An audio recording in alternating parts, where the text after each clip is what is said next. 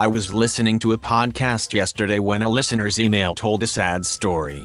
The listener identified himself as blind and was bemoaning his situation.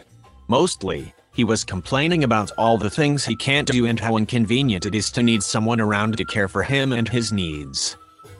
That got me to thinking about how easy it is for those of us who can't see to confuse can't with don't know how. The specific issue in the listener's email that caused me to ponder the confusion came when he said that he had to get someone who can see to hang a picture for him. His point was that his blindness prevents him from using a drill and makes it impossible for him to get the picture level and at the right height. That's just silly talk. I can't see and know how to use a drill. I can't see and know how to make sure a picture is level. I can't see and know how to hang a picture at a good height for most people when they are looking at it. Being blind is not the reason why the listener can't hang a picture on his wall.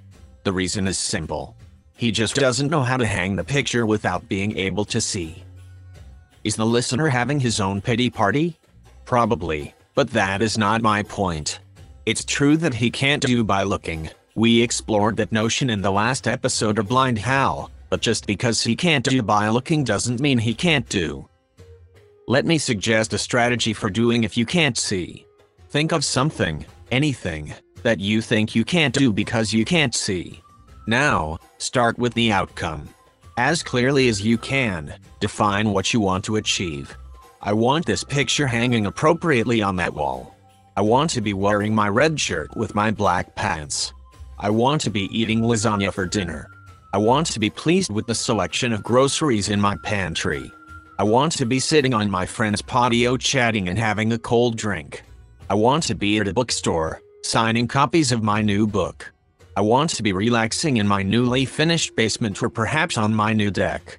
I want to be listening to the latest episode of my podcast. I want to be attending my graduation from college. I want to use all of the features on my cell phone.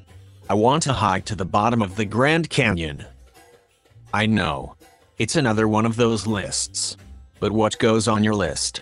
What outcomes interest you? Now that you have an outcome in mind, you're ready for the second part of this strategy for doing without seeing. There are people who can't see who know how to do all of the things on the list I have included here. Even better, there are people who can't see who know how to do most everything on your list as well. But how do they do that?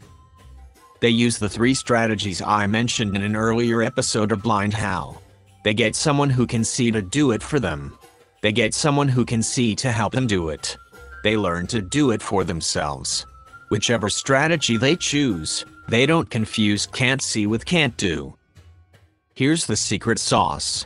The people who are most successful at doing without seeing intentionally use all three of these strategies, taking care not to confuse can't see with can't do. It works like this. I'll first be clear about what I want. Then I'll identify someone who will do it for me, while I carefully observe. Then, I'll get them to help me do it myself.